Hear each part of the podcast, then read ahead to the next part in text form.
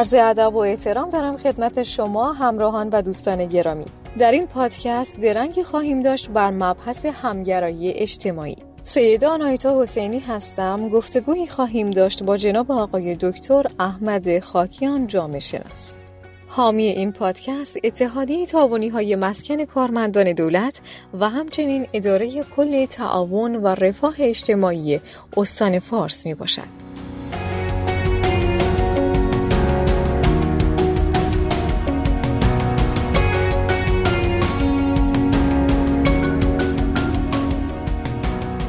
جناب آقای خاکیان درود بر شما و سپاس از اینکه دعوت ما رو پذیرفتید درود فراوان خدمت شما سرکار خانم حسینی و همچنین همیهنان ارجمند و نازنین ما برای اینکه بتونیم به گونه منظم و ساختارمند به مقبوله همگرایی اجتماعی بپردازیم این موضوع رو در ارتباط با ساحتهای فرهنگی، اقتصادی، اجتماعی و سیاسی با روی کردی به این رشته‌ای مورد بررسی قرار خواهیم داد. در ابتدا با اقتصاد آغاز می کنیم. جناب خاکیان آیا بستر اقتصادی با همگرایی یا همکاری اجتماعی رابطه ای داره؟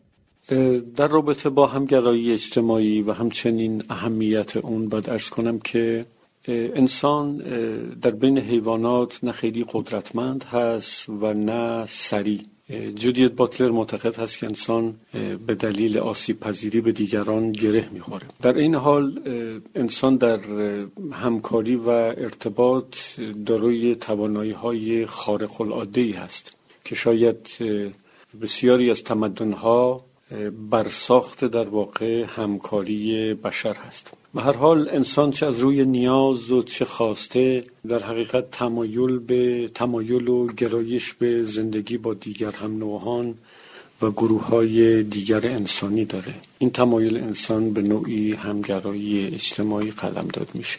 بدون شک شرایط اقتصادی تاثیر بسیار شگرفی بر بافتار اجتماعی و روابط میان افراد و گروه ها خواهد داشت. برای فهم بهتر این به موضوع من اشاره می‌کنم به یک تحقیقی که یکی از محققین فرانسه در یکی از مؤسسات خیلی انجام داده بود.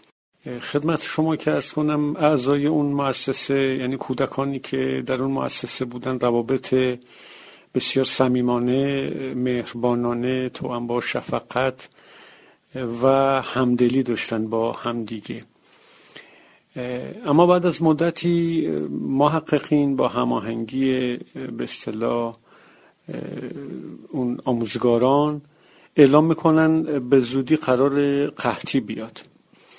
خب این کودکانی که روابط خیلی همدلانه ای داشتن بعد از اینکه متوجه بحران پیش رو میشن شروع می‌کنن به به اصطلاح انبار کردن غذا و حتی میزان مصرف مواد غذاییشون از 1800 کالری به شدت افزایش پیدا می‌کنه. آرام آرام رقابت ایجاد میشه و در نهایت روابط اونها به شدت خصومت آمیز و میزان خشونت افزایش پیدا می‌کنه. خب در پایان به حال اون محقق به این نتیجه می‌رسه که معیشت و یا شرایط اقتصادی تاثیر بسیار مهمی بر روابط بین افراد میزان همدلی همگرایی و نهایتا روابط اخلاقی خواهد داشت. بسیار عالی. پس با این اوصاف بخش قابل توجهی از بیتفاوتی ها ناهنجاری ها و بی ها در جامعه خود ما ریشه در شرایط اقتصادی خواهد داشت. بله بدون تردید. عرض شود که ما مواجه هستیم با یک تورم دو رقمی و خب طبیعتا این تورم افسار گسیخته تاثیر بسیار جدی بر روابط میان افراد خواهد گذاشت در جامعه ما.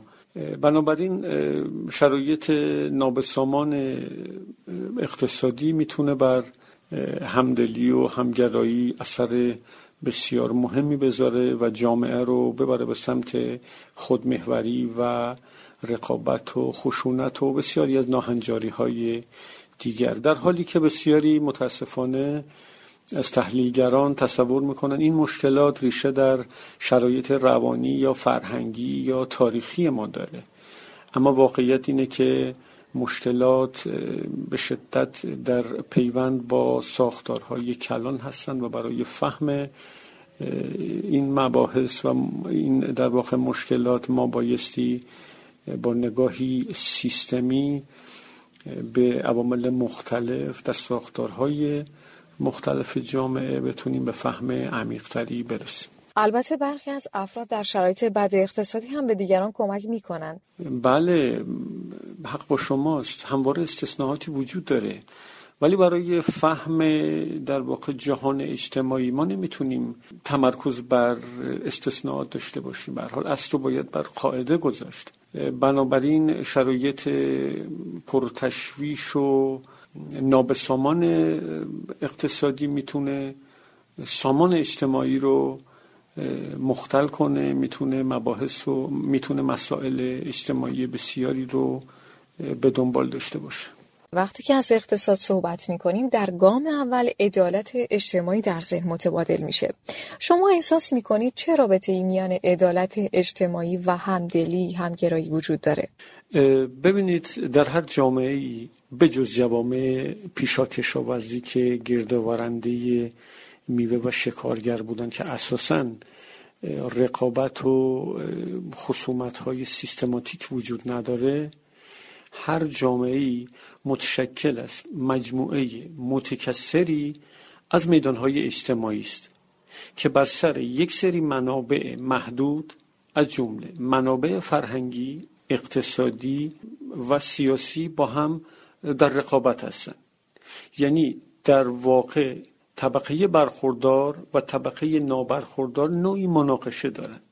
بر سر یک سری منابع قدرت ثروت پرستیژ اجتماعی محبوبیت دانش و و عوامل دیگر و منابع دیگر. عدالت اجتماعی به عنوان امکانی برابر برای شکوفایی استعدادهای همه افراد و گروه های جامعه می‌تونه اون جامعه رو تا حدودی از رقابت خودمهوری و در واقع اتمایز شدن آرام آرام ببره به سمت نوعی همگرایی همدلی و همسرنوشتی شهروندان اون جامعه. طبق تحقیقات اندیشکده لگاتوم کشورهای اسکاندیناوی به اضافه هلند و آلمان بیشترین رفاه رو و رشد و توسعه اقتصادی رو دارن. در این حال میزان مدارا و همگرایی و سرمایه اجتماعی در این کشورها بالاست در واقع. بنابراین من فکر می‌کنم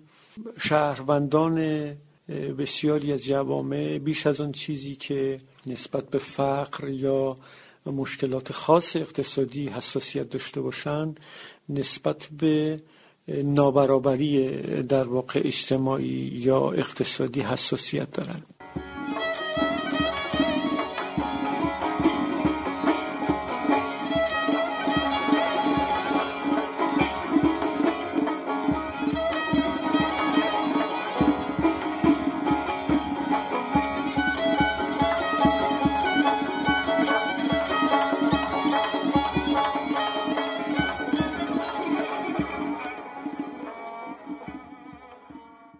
به نظر می‌رسه برابری اقتصادی یک امر کاملا آرمانیه.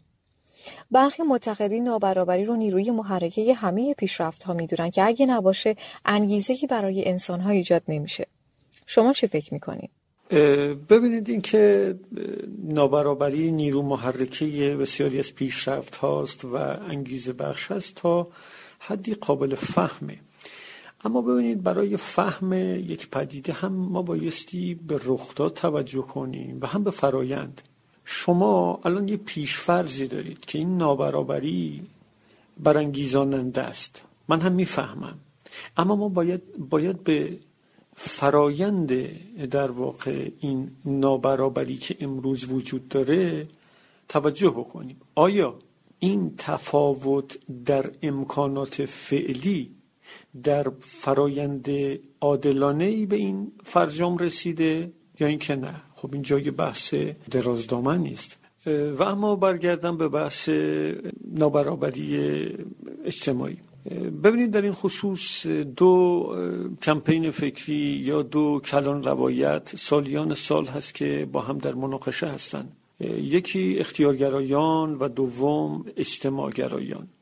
اختیارگرایان نابرابری اقتصادی یا اجتماعی رو یک امر کاملا طبیعی می‌دونن و معتقد هستند که انسانهای برخوردار قابلیت بیشتر یا تلاش بیشتری می‌کنن و طبیعی است که از امکانات بیشتری هم برخوردار باشند اونها معتقدن بازار رو باید رها کرد و دولت در بازار دخالتی نکند به این دلیل که خود بازار خود تنظیمگر است حالا به واسطه عرضه و تقاضا. اما در مقابل کمپین اجتماعگرایان معتقد هستند که در بازار اصالت به سود هست و بایستی دولت در بازار دخالت کند و بسیاری از انسانهای بهرهمند و ثروتمندان بایستی بخش قابل توجهی از ثروتشون رو به جامعه برگردونند و معتقد هستند که به حال آموزش بهداشت حمل و نقل و گاهی بیمه بایستی در دست دولت باشه. چرا؟ چون عرصه خصوصی این نهادهای مهم رو به سوی بیعدالتی و سود محوری پیش ببره. درسته تا حدودی موافقم. اما به نظر می‌رسه استدلال کمپین اول هم قابل تعمله برای مثال فردی که تلاش و کوشش بیشتری می‌کنه طبیعیه که باید بیشتر برخوردار باشه. شما چه فکر می‌کنین؟ ارز کنم که مایکل سندل پاسخ دقیقی به سوال شما میده. ایشون معتقد هست که اگه احیانا یک شهروند از دالان عادلانه گذر کنه اگر به دلیل خلاقیت یا توانایی و کوشش فردی به جایگاه بالایی برسه و از دیگران بیشتر برخوردار باشه این امر امر طبیعی هست و مشکلی ایجاد نخواهد کرد آیا به نظر شما میشه این شرایط رو عادلانه ایجاد کرد؟ هر شود که ایجاد عدالت اجتماعی کار بقایت دشواری است اما در این راستا بشر گام های بلندی هم برداشته و در حال تلاش و پویایی است در این راستا. مفهوم عدالت جز مباحثی است که تا پایان زندگی بشر همچنان گشوده خواهد ماند. درسته. البته بحث مایکل سندل یه پیچیدگی هایی هم داره. ببینید در کنار قابلیت و استعداد و تلاش های فردی شانس هم بسیار اثرگذار هست. بذارید من یه مثال بزنم. مثلا مایکل جوردن اون بسکتبالیست اسطوره‌ای و مشهور در یک بازی مثلا رقمی معادل 50 هزار دلار پول می‌گیره. آیا شما احساس می‌کنید این عادلانه است؟ البته شاید عادلانه باشه. ایشون بسیار تلاش کرده. استعداد خارق العاده ای هم داره. طبیعی باید از درآمد بیشتری هم بهره باشه. به نظر من این ظاهر داستان هست. شانس و بستر اجتماعی نقشه بسیار مهمی در موفقیت جردن خواهد داشت. من نمی‌فهمم شانس یعنی چی؟ کسی که روزی مثلا 8 ساعت یا 10 ساعت تمرین می‌کنه شانس چه معنایی داره؟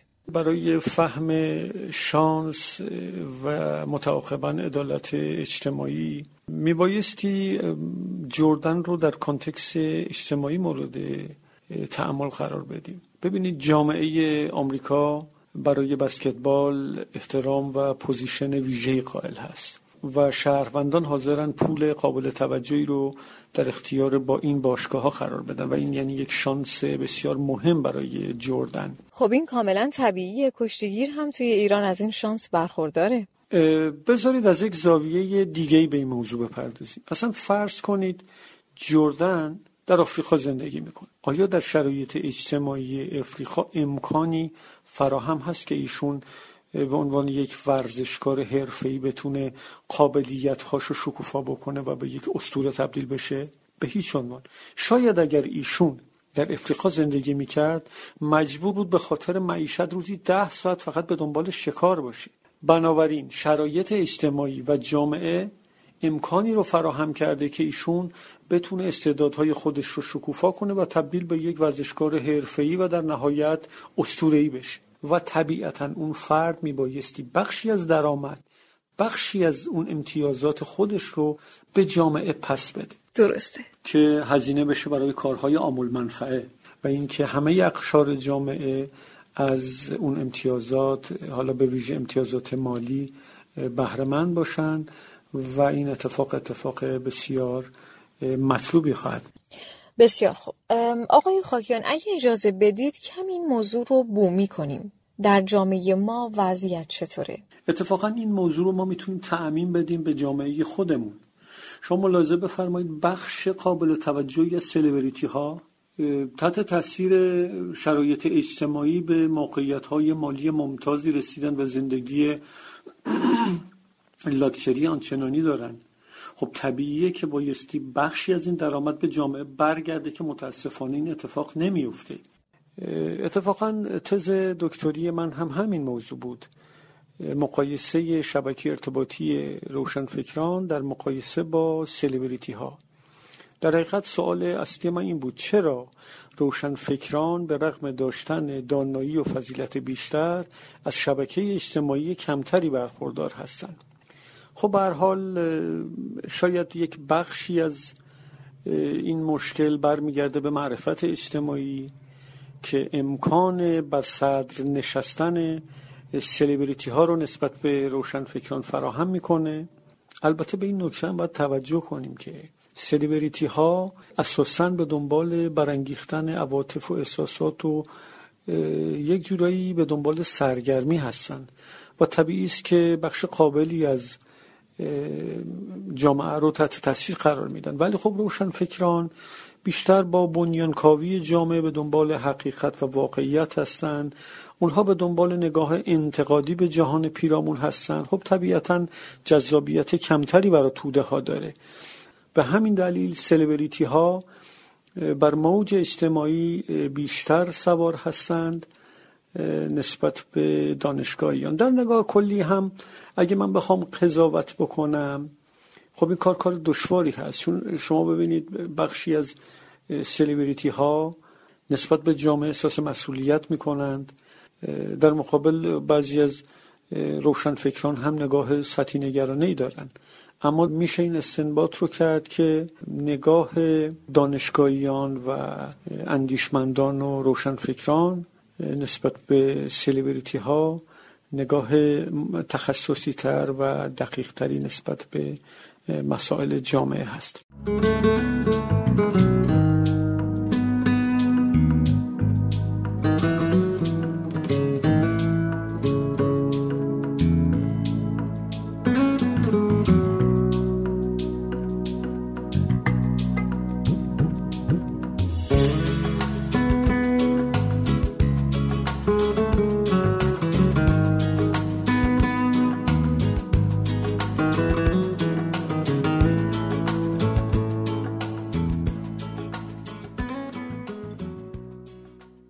ولی اگر از زاویه دید سلبریتی ها به این مقوله بپردازیم خب خیلی از سلبریتی ها شایستگی های ویژه ای دارن.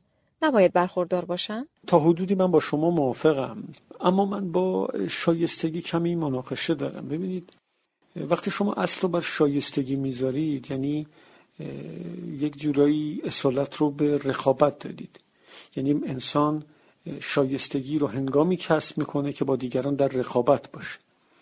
بنابراین کمی با همدلی همکاری و همگرایی در تضاد خواهد بود. کتابی مایکل سندل داره به نام استبداد شایستگان. بحث ایشون هم همینه. یعنی معتقد هست که یه سری عوامل بیرونی در شایستگی افراد نقش دارن مثل قدرت مثل ثروت یا عوامل دیگه که مانع عدالت اجتماعی خواهد شد. اتفاقا اشاره می‌کنه به اینکه خیلی از کسایی که در دانشگاه های برتر دنیا دارن درس می‌خونن از غذا جز طبقه مرفه هستن یعنی نقش پول در اون شایستگی. بنابراین به نظر می‌رسه که شایستگی الزامن همگام و در پیوند با عدالت اجتماعی نیست بلکه بیشتر بنیانش بر رقابت و فرد محوری خواهد بود. بسیار عالی. آقای خاکیان عمده تاکید شما بر رقابت در مقابل با همدلی و همکاری میان افراد جامعه است. چرا رقابت این چنین انسانها رو از همدیگه دور می‌کنه؟ سوال قابل تحملی است. به این دلیل که رقابت یعنی عبور از دیگری برای هدفی خودمحورانه. برای فهم بهتر این معما من دو نوع و دو سبک زندگی رو به تصویر می‌کشم. زندگی بر اساس خرید کالا و زندگی بر اساس خرید تجربه. در زندگی بر اساس خرید کالا شما همواره در رقابت با دیگران هستید و چون نظام سرمایداری حاکم مدام کالاهای جدیدی رو تعریف می‌کنه شما بایستی در راستای منافع خودتون با دیگران در رقابت باشید و سعی کنید در واقع کالاهای جدیدی رو خریداری کنید. خب این رقابت تنها در این و این رقابت تنها در ساحت فردی نیست. در ساحت اجتماعی و در نگاه کلان هم همچه رقابتی در بین طبقات وجود داره. برای مثال طبقه بالای جامعه یک کالایی رو تعریف می‌کنه برای ایجاد تفاوت با دیگر طبقات. بعد که طبقه متوسط اون کالا رو خریداری کرد یه کالای جدیدی رو تعریف می‌کنه. یعنی این روند همچنان وجود داره که طبقه بالا یه کالایی رو تعریف می‌کنه طبقه متوسط اون کالا رو خرید می‌کنه طبقه پایین باز میاد اون کالای طبقه متوسط رو خرید می‌کنه. فکر می‌کنید چرا این اتفاق ها میفته؟ ببینید ما یه بحثی هم داریم به نام استراب منزلت. یعنی افراد، گروه های اجتماعی، طبقات همواره نگران در واقع منزلت و پوزیشن خودشون هستن. به همین دلیل هست که بخش قابل توجهی از درآمدشون رو که میبایستی صرف مسائل مهمتر زندگی از جمله سلامت، دانش، معرفت و فراغت بکنن صرف خرید کالا در رستای منزلت می‌کنن. ببین شما خیلی راحت اطرافیانتون رو زندگیشون رو مطالعه بکنید. خیلی از اونا ممکنه یه بیماری داشته باشن دکتر نمیرن. اما برای پرستیژ اجتماعی ممکنه مثلا یک مبل خیلی گرون, قیمت بخرن که از زاویه دید دیگران دارای موقعیت و پوزیشن بالایی باشن. و اینها همه متاسفانه مشکلات قابل توجهی هست که ما اونها رو خیلی ساده و طبیعی داریم می‌بینیم در حالی که این سبک زندگی اصلا طبیعی نیست. درسته. این سبک زندگی چه در سطح خورد در رابطه میان افراد و چه در سطح کلان در رابطه میان طبقات همواره در واقع بر بنیان رقابت هست.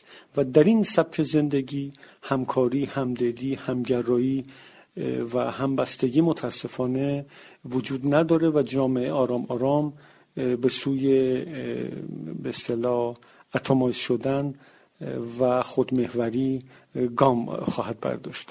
این پروسه ای که شما اشاره کردید می‌تونه منجر به امر مطلوبی بشه. رفاه بیشتر پیشرفت تکنولوژی. با شما تا حدودی موافقم. این رقابت ها گاهی منجر به رشد اقتصادی یا در واقع رشد تکنولوژی بشه. اما متاسفانه این رشد تکنولوژی و رشد اقتصادی تو امان با تخریب محیط زیست در پیوند هست.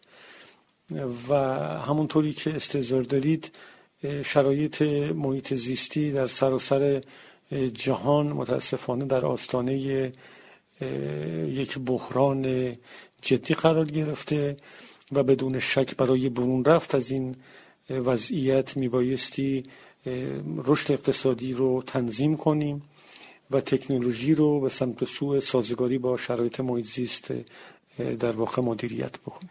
درسته. و اما در مقابل سبک زندگی بر اساس خرید تجربه.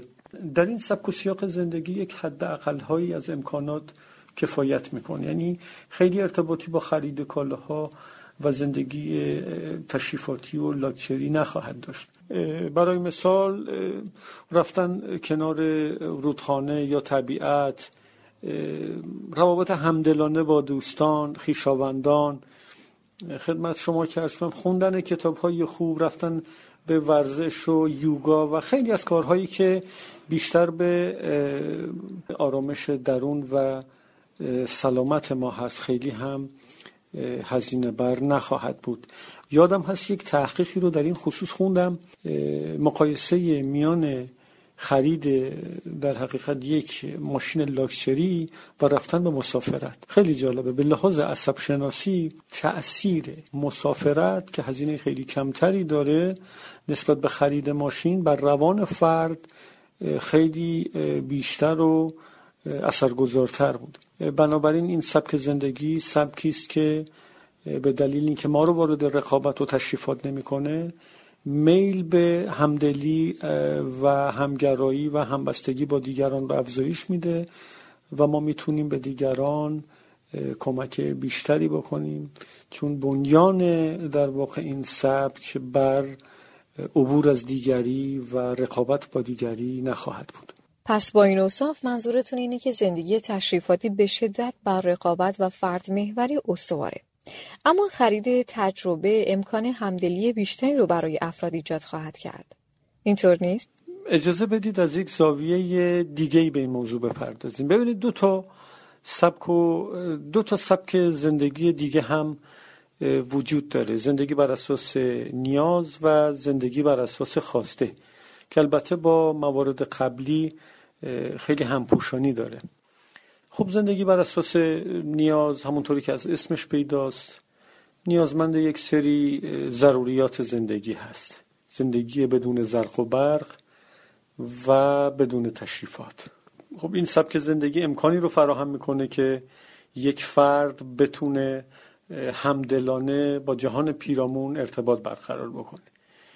اما زندگی بر اساس خواسته با توجه به اینکه خواسته های انسان نامحدود هست همواره یک فرد بایستی برای این خواسته های نامحدود تلاش کنه و وارد یک روند پرتشویش و رقابت با دیگر افراد پیرامون خودش بشه و این روند متاسفانه بسیاری از افراد رو از همدیگه جدا می‌کنه و شاید به همین دلیل هست که هزاره سوم رو به عنوان هزاره تنهایی مینامند. من اجازه می‌خوام اشاره کنم به یکی از مردم شناسایی که وارد یکی از قبایل به اصطلاح افریقایی میشه که به سبک پیشاک شاورزی زندگی می‌کنن. وقتی محقق مدت زمانی رو با مردم قبیل زندگی می‌کنه متوجه میشه اینا فقط روزی چهار ساعت رو صرف معیشت می‌کنن. بقیه زمان رو صرف خواب و استراحت و به حال فراغت می‌کنن. و در پایان یک سوال بسیار مهمی رو مطرح می‌کنه که چگونه است مردمی که از زاویه دید ما نامتمدن هستند؟ بدون دانش مدرن بدون تکنولوژی تنها چهار ساعت رو صرف معیشت می‌کنن. ولی ما مردم مدرن پرمدعا و متمدن با دانش مدرن و تکنولوژی مدرن روزی 8 ساعت رو صرف معیشت می‌کنیم. و این یعنی یک مشکل بنیادین در روش زندگی ما و شاید این سبک زندگی ما رو از بسیاری از معناهای مهم زندگی که ربطی به تشریفات و زرق و برق زندگی ما نداره دور بکنه. در حقیقت در این قبیله شغل برای زندگی است اما در جهان ما زندگی برای شغل است و این به جد تأسف برانگیزه. با شما موافقم. به قول سعدی شیرازی خوردن برای زیستن است نه زیستن برای خوردن. آیا این سبک زندگی ایدئال شما هست؟ بله تا حدودی من موافقم با سبک, و سبک معیشت نوع روابط و فراغ بالی که مردمان این قبیله دارن. اما یک مشکل مهمی که در این قبایل وجود داره اینه که تحولات فکری و تحولات فرهنگی متاسفانه خیلی وجود نداره. یعنی به دنبال دانش به دنبال شکوفایی استعدادها نیستن. یک سبک و سیاقی است که سالیان سال داره بر همون روال گذشته میچرخه و شاید بتونیم برخی از عناصر فرهنگی این قبایل رو با برخی از عناصر جهان مدرن تلفیق بکنیم و بتونیم یک زندگی متعالیتر و بهروزانه تری رو در واقع رقم بزنیم. بله درسته. شاید بتونیم بگیم میشه جهان سنت و مدرن رو یک جورایی خلاقانه با هم تلفیق کرد.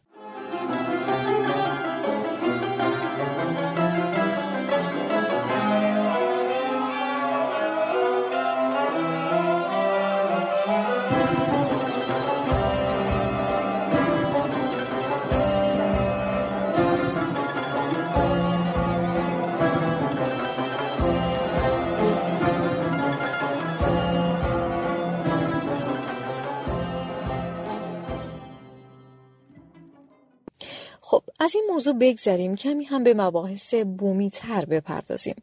به زعم شما ضعف عدالت اقتصادی در حال حاضر در جامعه ما چیه؟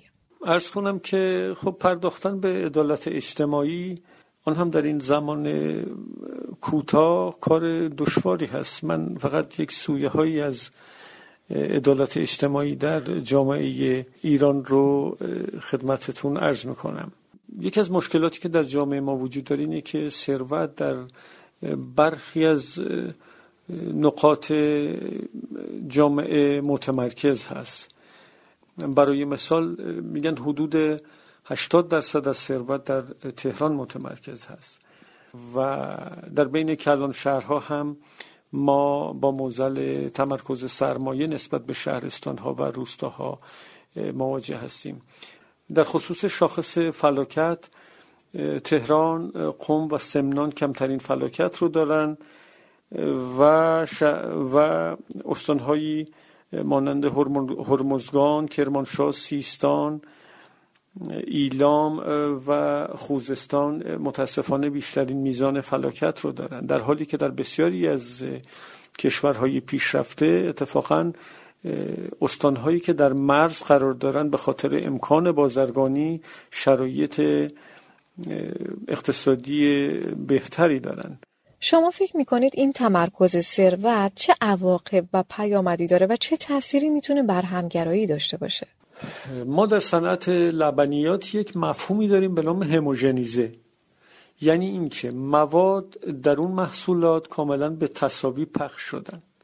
خب اگه ما در یک جامعه سرمایه رو کاملا عادلانه در بین مناطق مختلف پخش کنیم خب طبیعتا اون جامعه به سوی عدالت اقتصادی و متعاقبا عدالت اجتماعی گام برخواهد داشت و نتیجتا میزان همگرایی و همدلی و به همکاری و ایزن سرمایه اجتماعی افزایش پیدا خواهد کرد و این اتفاق اتفاق بسیار مهم و ارزشمندی هست. ولی من فکر می کنم این یک امر کاملا طبیعیه که عمده ثروت در کلان شهرها مجتمع باشه. چون امکان رشد و به بیان بهتر توسعه در کلان شهرها بیشتره. بله متوجه هستم که امکان رشد و توسعه در کلان شهرها بیشتر هست. اتفاقا خیلی از صاحبان سرمایه به همین دلیل هم در کلان شهرها سرمایه گذاری می‌کنن. اما بحث من این هست که اگه ما به اصطلاح عمده سرمایه رو در کلان شهرها متمرکز کنیم شهرستان ها و روستاها از ثروت و سرمایه تویی خواهند شد و طبیعتا تلاش می‌کنن برای رسیدن به این منابع مهاجرت کنن به شهر. خب حالا این مهاجرت به دنبال خودش چه پیامدهایی خواهد داشت؟ شما وقتی حجم مهاجرت افزایش پیدا می‌کنه ما با مشکلی به نام حاشیه نشینی مواجه هستیم. خب در حاشیه های شهرها متاسفانه با حجم بالایی از ناهنجاری و مناقشه و خصومت هایی که می‌تونه مانع همدلی و همکاری اون جامعه بشه اون به اصطلاح محیط جغرافیایی بشه. البته من اینجا بایستی یک نکته ای رو اضافه بکنم. منظور من از مهاجرت در واقع مهاجرت برای معیشت هست. به قول یکی از متفکرین در حقیقت طبقه نابرخوردار با مهاجرت از طبقه برخوردار انتقام می‌گیرد. بسیار عالی. سرمایه اجتماعی چه ارتباطی با اقتصاد خواهد داشت یا به بیانی با رشد اقتصادی چه ارتباطی داره؟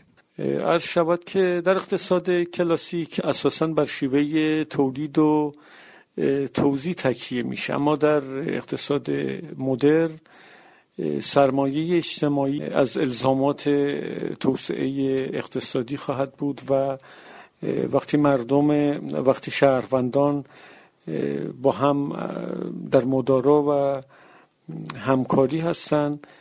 طبیعیه که می‌تونن بهتر به رشد اقتصادی اون جامعه کمک بکنن. بسیار عالی. اخیرا یک تحقیقی در تهران در خصوص سرمایه اجتماعی انجام شده بود در بین افراد بالای 18 سال. نتیجه این تحقیق این بود که سرمایه اجتماعی بالا باعث کاهش تنش باعث کاهش تنش ذهنی خواهد شد. خب طبیعی هم هست وقتی فرد یک شبکه اجتماعی کمی و کیفی قوی داشته باشه خب طبیعتا مورد حمایت قرار می‌گیره و کمتر احساس تنهایی می‌کنه و به اصطلاح میزان مدارا و همگرایی هم طبیعتا بیشتر خواهد شد. بنابراین افزایش سرمایه اجتماعی نه تنها در شکوفایی اقتصادی بلکه در بهبود شرایط فرهنگی سیاسی و اجتماعی نقش قابل توجهی خواهد داشت. پس در واقع رشد اقتصادی و سرمایه اجتماعی تعامل هم خواهند داشت یعنی همدیگر رو تقویت می‌کنن عرض شود به خدمتتون که من نگاه سیستمی به جامعه دارم. یعنی ساختارهای سیاسی اجتماعی اقتصادی و فرهنگی با هم رابطه ارگانیک دارن و همافزا هستن.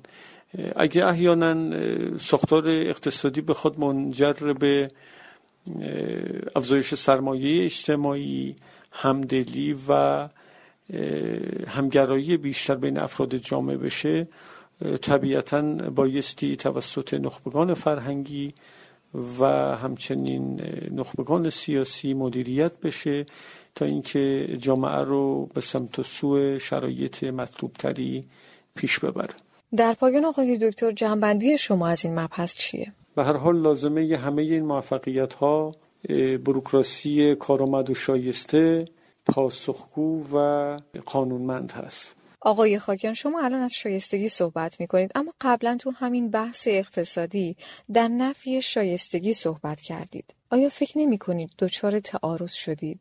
نه من علیه شایستگی صحبت نکردم. من از کردم که مایکل سندل معتقد هست که بسیاری از افراد شایسته تحت تاثیر عواملی بیرونی که ارتباطی به شایستگی نداره تونستن جایگاه بالایی کسب بکنن. وگرنه خب شایستگی که قابل رد شدن نیست. به حال همه در هر جامعه ای در واقع میبایستی شایسته ترین افراد بر مسند قرار بگیرن تا اینکه اون جامعه بتونه رو به توسعه و پیشرفت گام برداره. اتفاقا یه تحقیقی رو من مطالعه کردم. اگه اشتباه نکنم در آمریکا. مبنی بر اینکه ماده خاکستری مغز شامل سیناپس سلول های عصبی که پایه شناخت و پردازش اطلاعات هستند در خانواده های ثروتمند تا حدودی بیشتر از خانواده های فقیره. یعنی اونها در واقع توان شناخت بیشتری دارن. یعنی داشتن پول و ثروت از عوامل مهم موفقیت هست. پس با این اوصاف پول نقش مهمی در موفقیت خواهد داشت. نظر شما چیه؟ ببینید در رابطه با پول خب تردیدی وجود نداره که ما می‌تونیم خیلی از مطلوبیت ها رو به واسطه پول به دست بیاریم. تردیدی هم وجود نداره. اما اعتبار پول وابسته به این واقعیت مسلم هست که برای به دست آوردنش چه چیزی رو شما از دست می‌دید. پول تا یک حدی می‌تونه کمک بکنه به بهروزی انسان. اما از یک حدی روند معکوس خواهد داشت که این به اصطلاح روند رو پارادوکس استرلینگ میگن. بدین معنا که شما درآمدتون تا یک حدی اگه افزایش پیدا کنه زندگی شما بسیار فرح بخش و تو هم با خوشبختی خواهد شد. اما از یک حدی که گذر کرد ممکنه منجر به تشویش و نگرانی و پریشانی بشه. با سپاس از آقای دکتر احمد خاکیان جامعه شناس. و همچنین شما همراهان و مخاطبان عزیز و گرانمایه. امیدوارم این پادکست گامی باشه در راستای نزدیک شدن همه ما به حقیقت. شادکام و پیروز باشید.